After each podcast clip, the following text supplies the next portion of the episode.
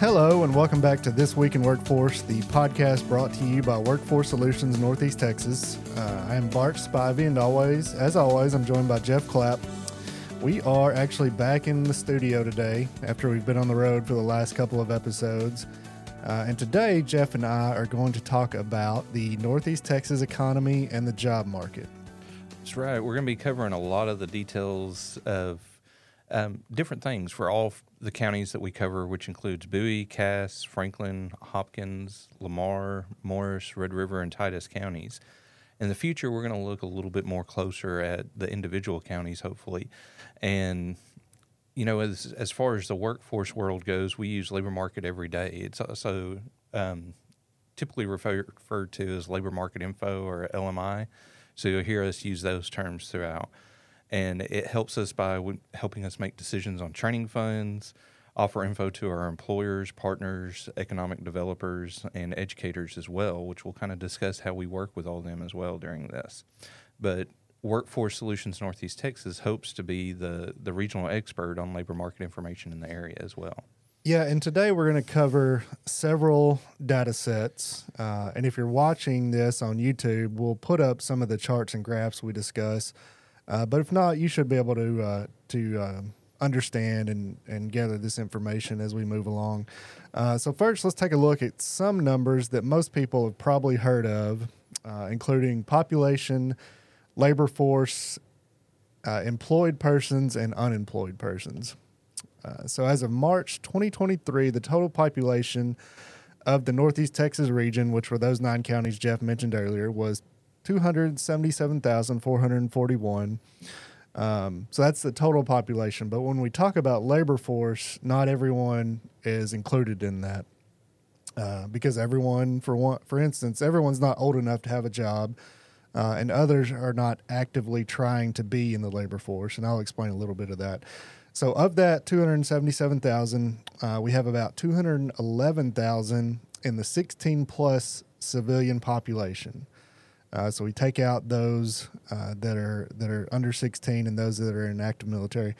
We uh, we also remove another 83,797 people who are not actively uh, trying to be in the labor force, which gives us the region's labor force total labor force of 127,283.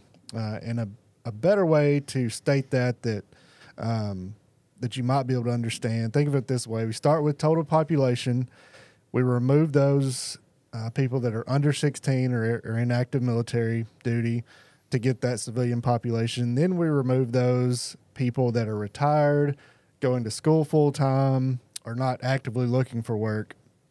And we're left with the actual labor force, which is the combination of people who are working uh, or people who are not working but are actively looking for work.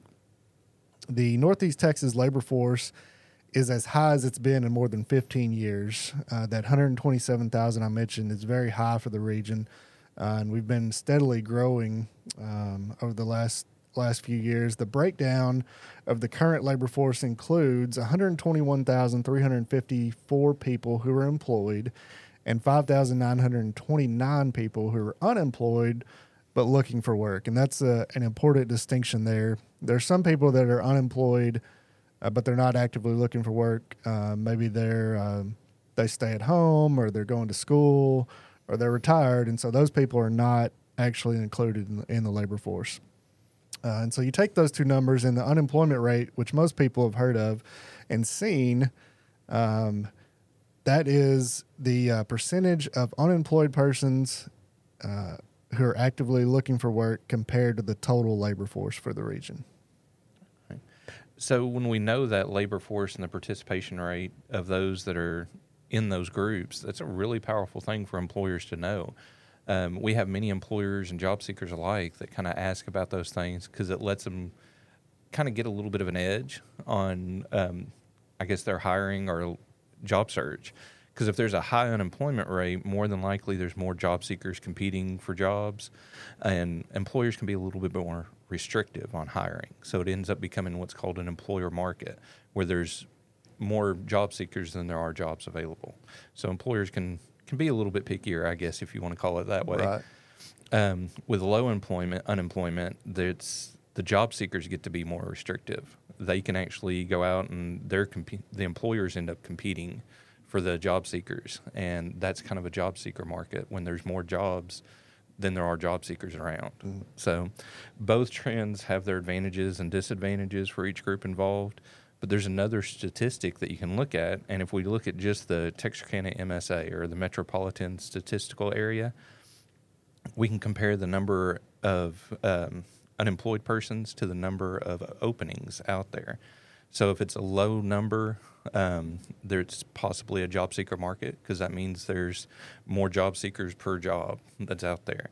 If it's a high number, it's more of an employer market because it means there's more job seekers per job out there. Or I'm sorry, more. Yeah, that's correct. Always get that one confused. um, so back in September of 2018, if we look back a few years, it was at 2.1. And then during the pandemic, around April of 2020, it kind of skyrocketed up to about 6.8. Um, and then in July of 2022, we had an influx of a lot of employers hiring, trying to kind of get everything back in order, and it dropped down to 0.86. So it right then it was really um, a job seeker market. I mean, Right. an employer, a, a job seeker could choose any job Right. they wanted almost. Yeah. And then in January of 2023, it kind of went back up to the 2.0 rating, about where we were in 2018. Mm-hmm. So if we look at those type things, it can really help, but we kind of have to know that there's positions out there too. So in the last year alone in workintexas.com, we've had over 4,000 positions. And there's 4,077 positions that have been posted in there, which represents about 941 employers across our region. And if we look at just the top 10 that posted um, in the last year, then we've got RPM staffing in Paris, or that covers Paris, Mount Pleasant, and Sulphur Springs. We've got Graphic Packaging International at their Texarkana mill that's around here. The Texas Department of Transportation, which handles all of our Northeast Texas region. And then TruGreen, which is a landscaping company that covers a lot of Northeast Texas all the way down to Tyler. And then LH, LHC Group, which is Home Health and Hospice for Christus Health Systems. The Texas Department of Criminal Justice, which is the New Boston, Texas uh, location, the Telford unit, and then Coca Cola Southwest Beverages here in Texarkana, the Texas Department of Family and Protective Services, which covers all of our regions as well, Campbell Soup Company in Paris, and Aya Healthcare, which is a travel healthcare company that works all across the United States. So, I mean, if you just look at those, there's a large group of a variety of employ or positions that would be available with all of them. Uh, if we look at the same time frame, um, just a year previous, so from 21 to 22, there's 3,772 positions that were posted, and and that's kind of a, a good thing to see because we see that variety still with both of them, but we see that we had more positions. So, Bart, would you think that current market was more job seeker or employer market? Yeah, I think we're definitely in a job seeker market, meaning we have a, a high supply of job openings compared to the number of available job seekers. Um, I think we're in an interesting position in workforce, in the economy, in the labor market coming out of the pandemic as we continue to transition out of that. And some things that, um, some characteristics of the workforce during that during the pandemic may continue. We may continue to see those for several years. Um, you know, I think job seekers are more likely to change jobs in this type of market, uh, even if they have a job. If there's jobs available that they they feel better fits their schedule or pays more, more opportunities, things like that, they're uh, they're more likely to switch. Um, and I think that creates a constant churn of those job openings. So if, if somebody that has a job takes another job, that one job opening's filled, but it also creates another one. So you've got constant churn in, in the market like that. Uh, and I think this is a, a generational difference. We we saw that that type of uh, movement between jobs before the pandemic, but I think the pandemic and this increase in the number of ava- available jobs is really uh, really showcase that movement in the in the job market. Right. That, I mean, that trend does seem to be be heading a lot of that way right now. I mean, with the especially with the the change in the market, like you said, Mm-hmm. it with the pandemic, it increased those abilities for people to do remote positions, and I think that really opened up more, I, I guess, more comp- competition between employers too, Yeah. because you've got those that we used to not have to worry about that are now able to to access that same labor pool. Right. So Yeah, and you mentioned um, I forget the the time frame, but we had the the point eight six positions for per job seeker. right. So that um, we we saw something new during that time, known as the uh, the Great Resignation. So that was when people were not even just moving jobs; they were quitting jobs they had before they even had the opportunity of another job. People were moving jobs so much that they were willing to quit their current job because they knew they could get another one Right. based on how many were out there. So that was kind of a, a unique thing that we saw during the during the pandemic. Uh, so let's now let's take a look at job growth in our region. Uh, so over the last five years, uh, jobs have increased by 2.9 percent in Northeast Texas in our nine counties, and that's a uh, that translates to the addition of about 3,300 new jobs. So this tracked pretty close to national growth during that time as well. Um, and jobs are projected to continue to grow over the next five years, reaching 129,000 by the year 2027. Uh, so we talk about these jobs, but we also need to consider where these jobs are, what industries employ the most people in Northeast Texas. Uh, and this is important because it important to us uh, and, and some of our partners in workforce because it dictates several things, including the types of training programs our high schools and, and colleges offer. Uh, and the focus of many of our workforce programs are dictated by those industries that employ the most people, that hire the most people, that that type of thing. So, um, if you're like I said, if you're following on YouTube, you'll see a graph uh, that shows the region's largest industries by jobs, and then there's also a uh, a, uh, a mark on there that shows the uh, the national average for that industry for a region of our size. So we're comparing ourselves to a similar type of region. Um, the region's, according to this graph, the region's largest industry is government, but that is a little misleading for those that, that live around here and kind of understand our employers. Uh, the region's largest employer is Red River Army Depot, uh, just outside of Texarkana, which is a military overhaul and maintenance facility. Uh, because this is a federal facility, many of their employees are classified as government. So those employees show up in this in this industry labeled as government uh, when they would more accurately be classified as manufacturing based on the type of work they're doing. So that's just something to uh, to to point out there because somebody might think you know why where are all these government jobs but that's uh, that's the reason that that's so high for the uh, for the region but some other industries uh, that we have a the northeast texas region has a higher concentration of these industries compared to the national average for a region our size is like i mentioned government manufacturing healthcare social assistance retail trade accommodation food services wholesale trade agriculture and utilities and now let's look at some of the so that's existing jobs, right? That's that's what we currently have. Let's take a look at some of our top growing industries and our top 3 are manufacturing, retail trade, and construction. Uh, manufacturing is the largest industry based on location quotient and gross regional product as well. And you heard me mention manufacturing and, and all of those lists, but um, it's really important to our region. Manufacturing is um, the the wages that manufacturing pay is uh, higher than than the average wages. Um, there's more opportunities for uh, employees to advance their careers. Um, it's really just a, a good thing for the region that manufacturing has such a strong presence here. So let's uh next let's look at we looked at the industries. Let's look at the size of our businesses, um, and this is something that I don't think a lot of people realize. Um, again, I've got a, a graph uh, on the screen for the YouTube version here. Uh, but looking at the business, the number of businesses in the northeast re- northeast Texas region broken ba- broken down by the number of employees they have. Um, so, just in general, most people are aware of our large employers in the region. You know, they either know somebody that works there, they drive by it on their way to work, they they know about Red River Army Depot, and they know about uh, Preferred Manufacturing in Mount Pleasant, and Campbell Soup, and um, Saputo, and, and Sulphur Springs. They see these places, and they these these employers employ a lo- large amount of people. So there's a good chance that they know somebody that worked there. They may, may have even worked there themselves. Um, but our small businesses in the region can often be overlooked.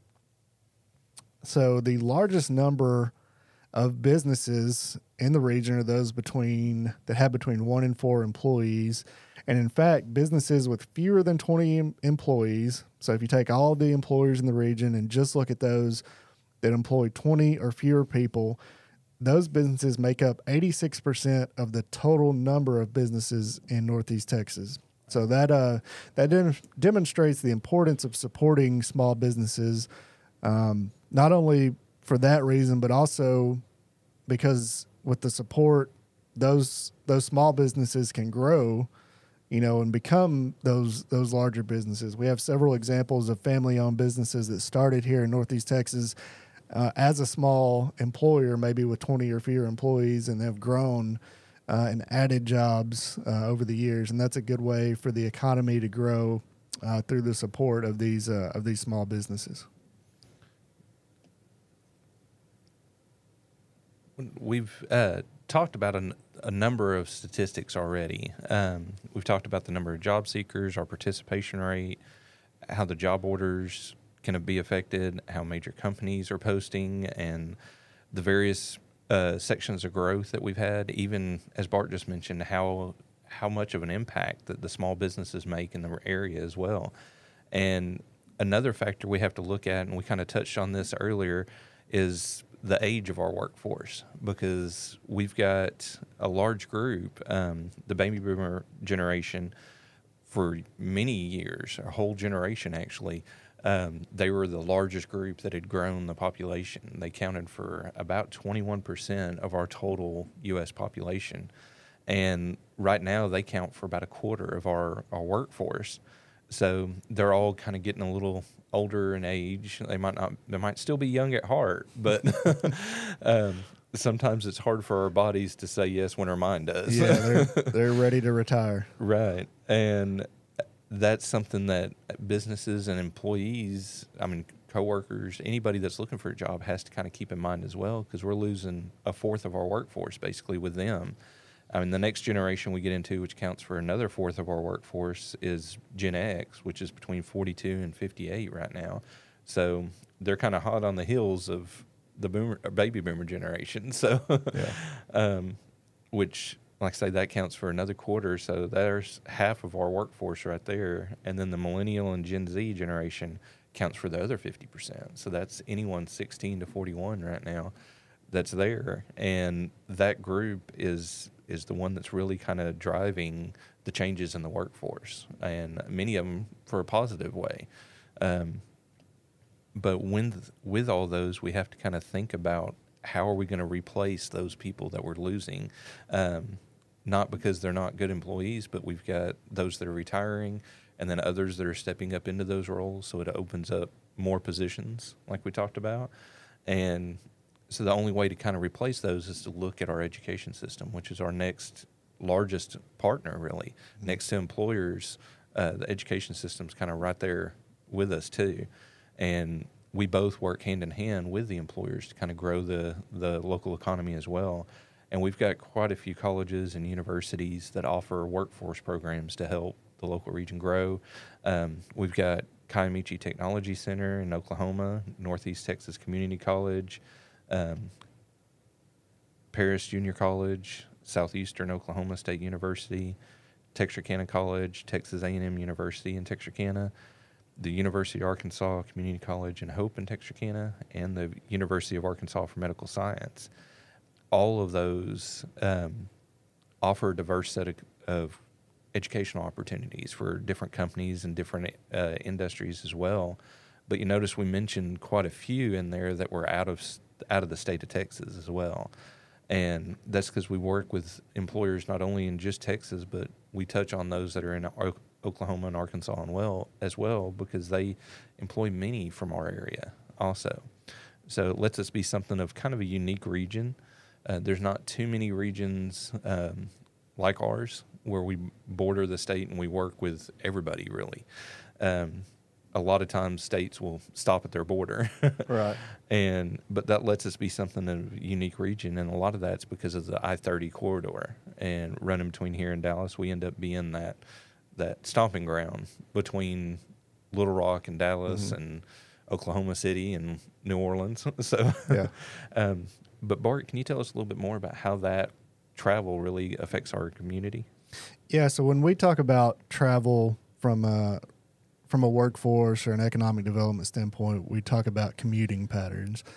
Uh, and when we look at that, we look at the inbound versus outbound migration of workers in the region. Inbound workers are those that live outside the region but drive into the region for work. Uh, and outbound is just the opposite are those that live within the region but drive outside for work. Uh, and a little a better way to visualize that, uh, if you think of it this way, if Jeff lived in Hope, Arkansas, but he drives to Texarkana, Texas for work, that would make him an inbound worker for the Northeast Texas region. But if I lived here in Texarkana and drove to Hope, Arkansas for work, I would be an outbound worker. Uh, so for the region, for any region, if you if you want to uh, attract new employers, if you want to grow your existing employer base, you need that inbound migration of workers for the most part, especially the rural rural region like uh, Northeast Texas. Uh, the the data set we're looking at here is a little older. This uh, this was from 2020, but the region uh, has a net migration of 1,464 inbound workers. So that means if you take all the inbound workers and all the outbound workers, we have 1,464 more inbound, which is a good thing for the region again. Um, and then the number I didn't mention are just those that, that live in the region and work in the region. You know, we don't, is looking at commuting patterns for the region as a whole, we don't really consider those. It's just those that are either driving in or driving out for, uh, for work. And commuting patterns, and I've learned this the last several years, are important for a few reasons, especially to our economic developers. Uh, when they're promoting the region and the workforce to an employer who's considering uh, maybe moving here, or if we have an existing employer whose whose corporate office is considering uh, adding a new line, adding new jobs, adding a new facility, we have to show them that we have the workforce available to support that new business. Because if if we don't, if we don't have the type of workers uh, or the number of workers they need, uh, their business is not going to succeed here. So we have to show them that we have that that workforce um, to uh, to support that expansion or that new facility. Um, and one of the ways we do that is by showing them uh, the regional uh, commuting patterns. Um, for instance, when we look at, let's say we're looking at a, an employer who might be moving here to Texarkana, uh, we're not just going to show them the workers living in Texarkana because we all know that workers in uh, Texarkana, Arkansas, and maybe in Oklahoma, Louisiana are going to be willing to drive uh, that distance to get to to get to the work and to have this type of job. So we need to show them that that pool of workers is available through these commuting patterns and this net migration, um, because those people are candidates uh, for that employer, and it, it's really important for us to to have the jobs, uh, the good pay, high paying jobs that people are willing to drive from outside the region into our region, uh, as opposed to having people in our region drive outside because that you know we we want to keep these people in the region to support our businesses and to and to support them and their families as well. Right, and that brings up a, a real good point. Is if we have a lot of people coming in from other areas, they may see things in the in our cities too that they don't have available nearby theirs. So Right. since they're working here, Yeah. that's supporting some of those small Yeah, businesses we talked there's, about and there's the the resi- residuals of you know uh, going out to eat or shopping or you know all kinds of things that are that are positive from uh, from inbound migration. So there's a lot of info here that we've discussed and a lot to look forward to with some of the growth that we've talked about. There's many new businesses coming to Northeast Texas region as well. Um, if you want to find out some of them, you can probably look a lot at the Texas or the city chamber of commerces that you're in. A lot of times they have those list of new employers that are going to be in there as well, and there's a lot of growth coming. I mean, we can see that kind of already with the increase in job orders and the the increase in bu- various businesses. And there there may be some bumps along the way, but there's no growth or expansion without any hurdles to overcome. Sometimes.